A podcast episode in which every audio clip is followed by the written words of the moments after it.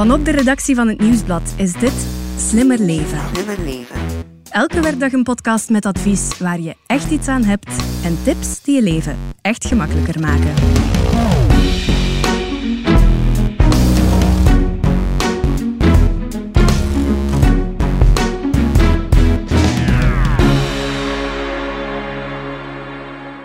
Etiketten. Wat zegt je dat? Tafelmanieren. Juist onder meer.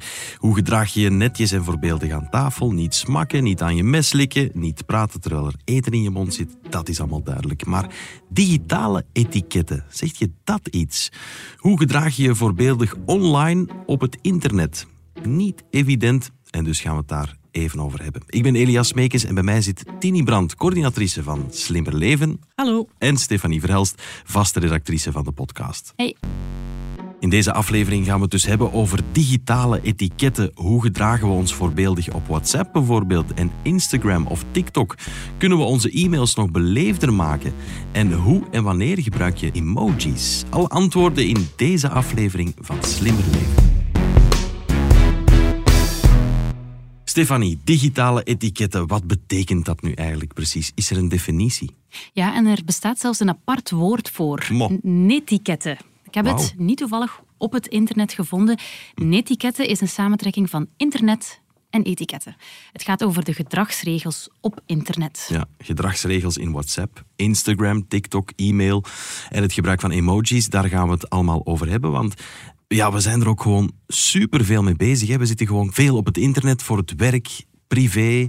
Ja, en ik denk dat als we allemaal even naar onszelf kijken, eh, we zitten vandaag meer dan ooit op onze smartphone of achter onze computer voor het werk, voor privédingen.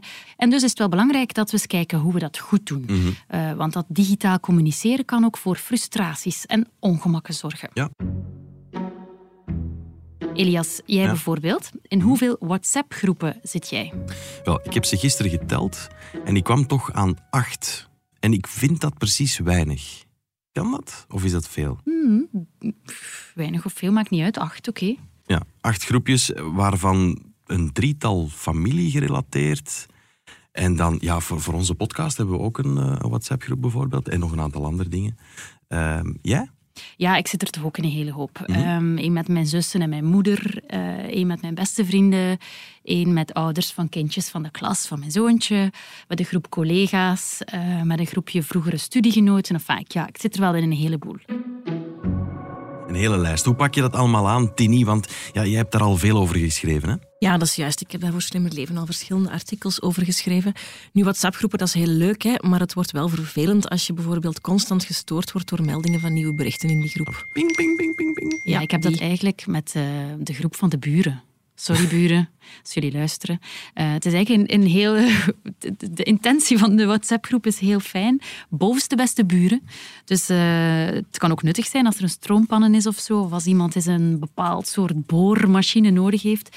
Dan wordt dat gestuurd in die groep. Maar eigenlijk worden er vooral heel veel flauwe mopjes Ja. en foto's en gifjes Je zal, ingestuurd. je zal waarschijnlijk liever die boormachine horen in die end dan het geping van, van dat ja, het is gewoon soms Ja. te druk.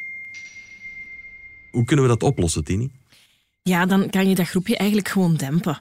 Eh, dan blijf je wel in het groepje, dan moet je niet zo de, eruit stappen. Maar je krijgt niet meer constant die meldingen, eh, telkens als er iemand een mopje of, of een kleinigheid post. Ehm, en hoe dat je dat doet, je gaat best naar de groepschat. Ehm, dan klik je op de naam voor de groepsinfo en daar staat ergens de optie dempen. En dan kan je kiezen of dat je dat voor acht uur doet, voor een week of, of zelfs voor een heel jaar. Ja. En stel dat je zo'n groep toch wil verlaten, hoe doe je dat dan op een goede manier? Eigenlijk kan dat wel gewoon. Hè. Als de info niet meer relevant is of je wil er echt uit, dan kan je daar uitstappen, maar je moet wel beleefd blijven. Dus je stuurt eigenlijk gewoon een vriendelijk laatste berichtje. Ik, het was een leuke tijd hier, maar ik verlaat de groep, bedankt en tot binnenkort. En dan is het klaar. Of je kan zeggen waarom je de groep verlaat. Dat is eigenlijk nog wel zo duidelijk van helemaal, ik verlaat de groep, het is hier iets te druk, ik word te vaak afgeleid. En misschien zullen er zelfs mensen zijn die zich daarin herkennen, dus dat kan echt wel. Eerlijkheid duurt het langst. Hè? Ja, en wisten jullie trouwens ehm, dat WhatsApp van Facebook is? Nee. Ah, kijk, voilà. Er zijn op dit moment liefst 2 miljard actieve gebruikers van de app. Dat is gigantisch veel. En eigenlijk heeft WhatsApp voor een groot stuk de gewone berichtjes, de sms'jes, doen verdwijnen.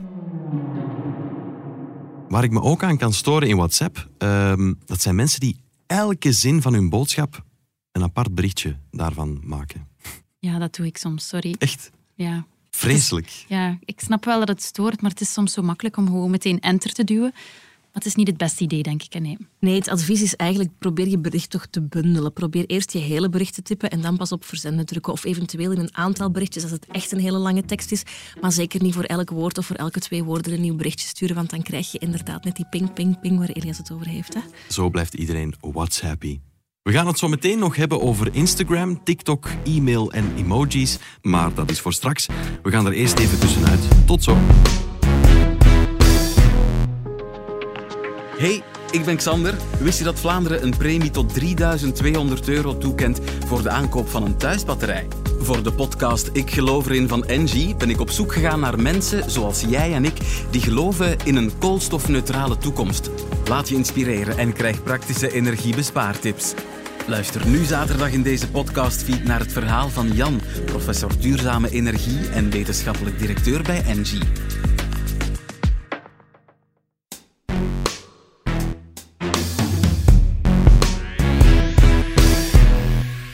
Goed, WhatsApp hebben we gehad, maar die andere hele populaire app op dit moment, Instagram, daar zijn ongetwijfeld ook regels voor om je daar beleefd te gedragen, neem ik aan. Ja, je moet weten, in ons land gebruiken 3,5 miljoen mensen Instagram. Meer vrouwen dan mannen. En de grootste groep is tussen de 18 en de 24 jaar. Bij hen is Instagram trouwens veel populairder dan Facebook bijvoorbeeld intussen. Elias, welke Belg heeft volgens jou de meeste volgers op Instagram? Goh, moeilijke vraag vind ik dat. Eh, Natalia. Nee, ik ga even snel kijken. Ehm, Natalia heeft er 308.000. Mhm. Lijkt veel, maar het is niets in vergelijking met onze nummer 1. Dat is Eden Hazard. Ja? Rode Duivel, voetballer bij Mhm. Real Madrid. Hij heeft liefst 27,2 miljoen volgers. Oké. En de top 2 en 3 zijn ook Rode Duivels, Kevin De Bruyne en Thibaut Courtois. Ja, maar om al die volgers te pleasen en niet te vervelen, moet je natuurlijk posten. Maar hoeveel mag je posten op Instagram? Tini. Oh, daar zijn niet echt vaste richtlijnen voor. De meningen lopen op dat vlak ook wel wat uiteen. Maar ik denk een goede leidraad is niet te veel. Hou het bijvoorbeeld bij één post per dag. Of als je er toch meer wilt, twee of zo, doe het dan 's ochtends en 's avonds. Om te voorkomen dat jouw volgers heel de tijd jouw foto's te zien krijgen. Want dat is ook niet leuk voor hen. Ja, maar als je nog meer te vertellen hebt op een dag, wat dan? Daar dienen dan de Instagram Stories voor zo bovenaan. Hè. Ehm, daar kan je meer foto's of tekstjes posten naar elkaar. En die vormen dan in het beste geval één geheel, een soort van verhaaltje. En daar kan je dan doorscrollen. Oké. En hoe zit het met iemand taggen? Je bent op een etentje, je hebt een leuke foto van de tafel en het gezelschap. Mag je die zomaar eh, posten en mensen aan de tafel daarin taggen? Op een etentje, zowaar. Ja, Ehm, dat is al lang geleden. Hè? Als dat er ooit nog eens van komt, dan eh, is het beleefdste eh, dat je dat toch even vraagt. Hè? Want sommige mensen vinden dat niet altijd leuk dat er foto's van hen online staan of willen ook niet dat iedereen weet dat ze daar waren. Dus het is altijd wel het best dat je dat even checkt van is het oké als ik deze foto deel. Laat ons het ook eens hebben over TikTok. Daar kunnen we ook niet omheen. Hoe zit het daarmee? Wel, ik ben daar zelf ook niet helemaal in thuis nog, ehm, dus ik heb er wat over moeten opzoeken. Intussen zijn er in ons land toch ook bijna 3 miljoen mensen op TikTok. En dat zijn vooral jongeren. Eh, op hele korte tijd is dat echt enorm gegroeid. Hè. Onder wie mijn dochter ook trouwens eh, een zware TikTokster. Die is er continu mee bezig. Echt van s morgens vroeg tot s avonds laat, maar ze maakt wel hele mooie dingen, moet ik zeggen. Jij hebt ook eh, je pluszonen van 10 en 11, zijn er ook veel mee bezig, hè, Stefanie? Ja, voor hen is TikTok enerzijds een nieuwsbron. hè. Ze zien daar nieuwsberichten op, nog voor ik ze zelfs gezien heb. Herinner je die gruwelijke crash in de Formule 1? Die Grosjean die daar uit die compleet in vlammen staande auto nog springt. Zij hebben die eerder op TikTok gezien dan ik het ergens heb zien staan. Ehm, maar het is ook puur amusement. Ze nemen van die grappige dansjes op, hele montages op van die superpopulaire liedjes of challenges. Nu, omdat ze nog jong zijn, spreken we wel af dat ze niets posten voor ze het aan ons getoond hebben. Dan kunnen we toch nog wat waken over wat ze er precies op doen. Ja. En zijn daar dan etikettenregels, Tini? Want dat, TikTok lijkt me een chaotisch medium. Ja, en dat mag ook. Het mag er daar ook allemaal een beetje rommeliger uitzien. Liefst zelfs eigenlijk. Terwijl het op Instagram eerder gaat over mooie filters over je foto's en alles er bijna perfect moet uitzien, gaat het op TikTok echt over echt. Dus de beelden moeten niet perfect gekadreerd zijn, de afwas mag in beeld zijn. eh, het hoeft allemaal niet zo gelikt. Ja. En de hoeveelheid posts, is dat ook eh, eentje per dag? Nee, helemaal niet. Op TikTok mag je losgaan. Hè. Een mooi streefcijfer is hier minstens drie per dag zelfs. Alright, e-mail dan. Een ander online communicatiemiddel wat quasi iedereen intussen gebruikt. Ja, inderdaad. En het lijkt nu eventjes alsof we teruggaan in de tijd van de dinosaurussen. Uh, nu we het net over TikTok en zo hebben gehad. Maar eigenlijk, als we naar vandaag kijken, een werknemer is vandaag tijdens zijn werkdag gemiddeld 2,5 uur bezig met mailen. Dat is veel, maar ik schrik daar niet van. Nee, nee en als je dat doet, dan doe je het beter goed. Hè? Um, wat ik een goede tip vind, is um, probeer je e-mailtijd toch te bundelen. Dus niet heel de tijd uh, op elke melding van een mail die binnenkomt te reageren, maar bijvoorbeeld jezelf verplichten om één keer per uur naar je mailbox te kijken en daar dan de belangrijkste dingen uit te verwerken. En je kan die meldingen van die mails ook uitzetten. Dat zorgt ervoor dat je niet heel de tijd afgeleid wordt en dat je dan toch ook een beetje efficiënter kan doorwerken. Ja, wanneer mag je eigenlijk een antwoord op je e-mail verwachten? En ja, hoe lang mag je wachten met antwoorden? Zijn, zijn daar regels rond? Goh, eigenlijk langer dan je denkt. Hoor.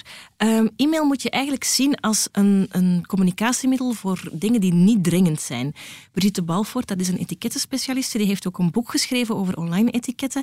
En zij zegt dat je 48 uur de tijd hebt om een mail te beantwoorden. Dus dat is toch wel effe. Ja, En als het een, een, hele lange mail is met veel to-do's of veel dingen die je nog moet bekijken, kan je zelfs uh, aan de afzender vragen van wanneer verwacht je antwoord op deze mail? Of is het goed als ik uh, tegen het einde van de week deze mail afhandel? Of um, wil je het liever vroeger? Dan geef je aan dat je het gelezen hebt, dat je ermee bezig bent. Maar dan laat je jezelf niet zo onder druk zetten om dat allemaal meteen op te antwoorden. Mm En de mail zelf, hoe ziet die er ideaal uit? Um, beginnen bij het beginnen. Een duidelijk onderwerp is wel, uh, is wel heel handig. Zo kan de ontvanger meteen inschatten waar de mail over gaat en of die mail belangrijk is of niet. En uh, kan die je mail ook achteraf makkelijker terugvinden als hij er nog op wil terugkomen of eens nog eens naar wil kijken. Ja. En de rest van de tekst? Ja, probeer er vooral voor te zorgen dat je nette tekst schrijft. Met hoofdletters, met leestekens. Uh, dat je aanspreking ook correct is. Uh, een beetje zoals je vroeger op school geleerd hebt voor brieven schrijven eigenlijk. Tenzij in een mail mag het iets informeler. Je mag in de je-vorm schrijven. Maar ook bouw hem overzichtelijk op. Dus um, begin bij het begin en sluit mooi af met een einde. Nou, dus een hele hoop afkortingen in een mail en slordige zinnen. Dat is dus niet oké. Of een hele zin in hoofdletters. Ik vermoed dat het ook not done is. Maar dat zie ik soms nog wel eens uh, passeren zo. Nee, en alsjeblieft, doe dat niet. Hele zinnen in hoofdletters, dat staat gelijk aan schreeuwen, aan heel luid roepen. Dat hoeft niet in een mail. Ja, en hoe zit het met de lengte van e-mails? Zijn daar regels rond? Goh, hoe korter, hoe beter. Probeer ze kort te houden. Je houdt je bij de basisboodschap. En ja, je moet het ook eens omdraaien. Hè. Als je zelf een hele lange mail uh, ziet verschijnen, dan denk je soms ook wel van... Pff, moet ik dat helemaal gaan lezen? Moet ik hier overal op mhm. antwoorden? Probeer daar ook beleefd in te zijn naar de ontvanger toe.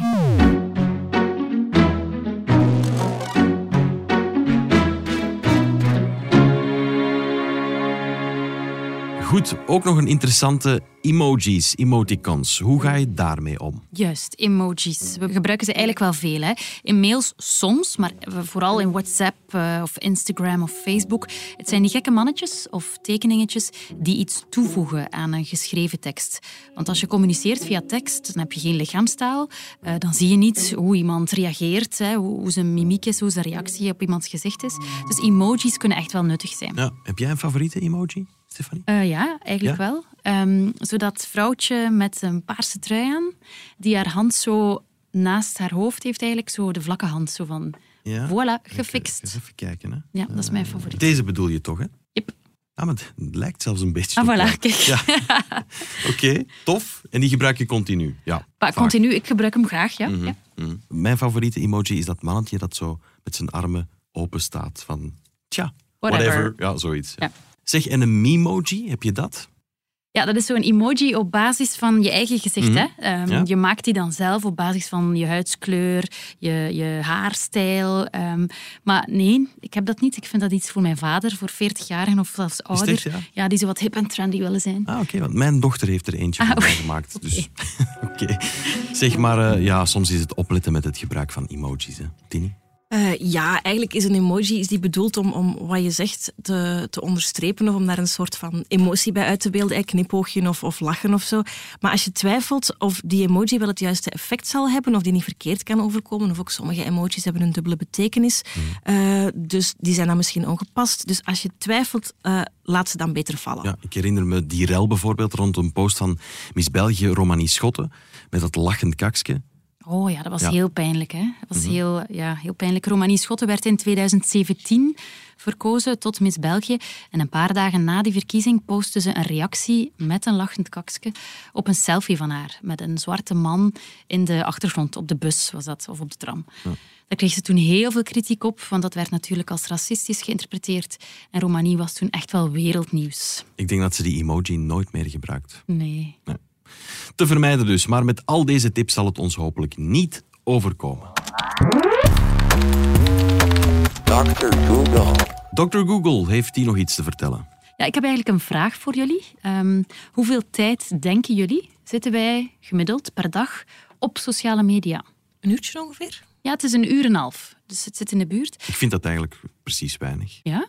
Ik zit veel langer op, op social media een dag. Echt, echt wel. Ja. Dan trek jij het gemiddelde naar omhoog. Maar wat Ja. denken jullie, deden we vroeger met die tijd op internet? Afwassen. Nee, op internet. Op internet. Ja, wat, deed je, wat Ah, deden we vroeger? In plaats van sociale media, toen die nog niet bestonden. Mail sturen? Nee. Porno. Porno kijken. Mhm. Oké. Dat is misschien iets voor de volgende aflevering. Etiketten in de porno-industrie. Goed. Stefanie, Tini, hartelijk bedankt voor de uitleg. Graag gedaan. Met plezier. Dit was de podcast Slimmer Leven van het Nieuwsblad. De, Slimmer leven. de presentatie was in handen van mezelf, Elias Meekens. De redactrices waren Stefanie Verhelst en Tini Brandt. De audioproductie gebeurde door Pieter Schrevens van House of Media. De eindredactie werd in goede banen geleid door Bert Heijvaart en Eva Michom. Wil je reageren? Dat kan op slimmerleven.nieuwsblad.be. En als je deze podcast leuk vond, schrijf gerust een review op je favoriete podcastkanaal. Zo toon je ook anderen de weg. Alvast bedankt.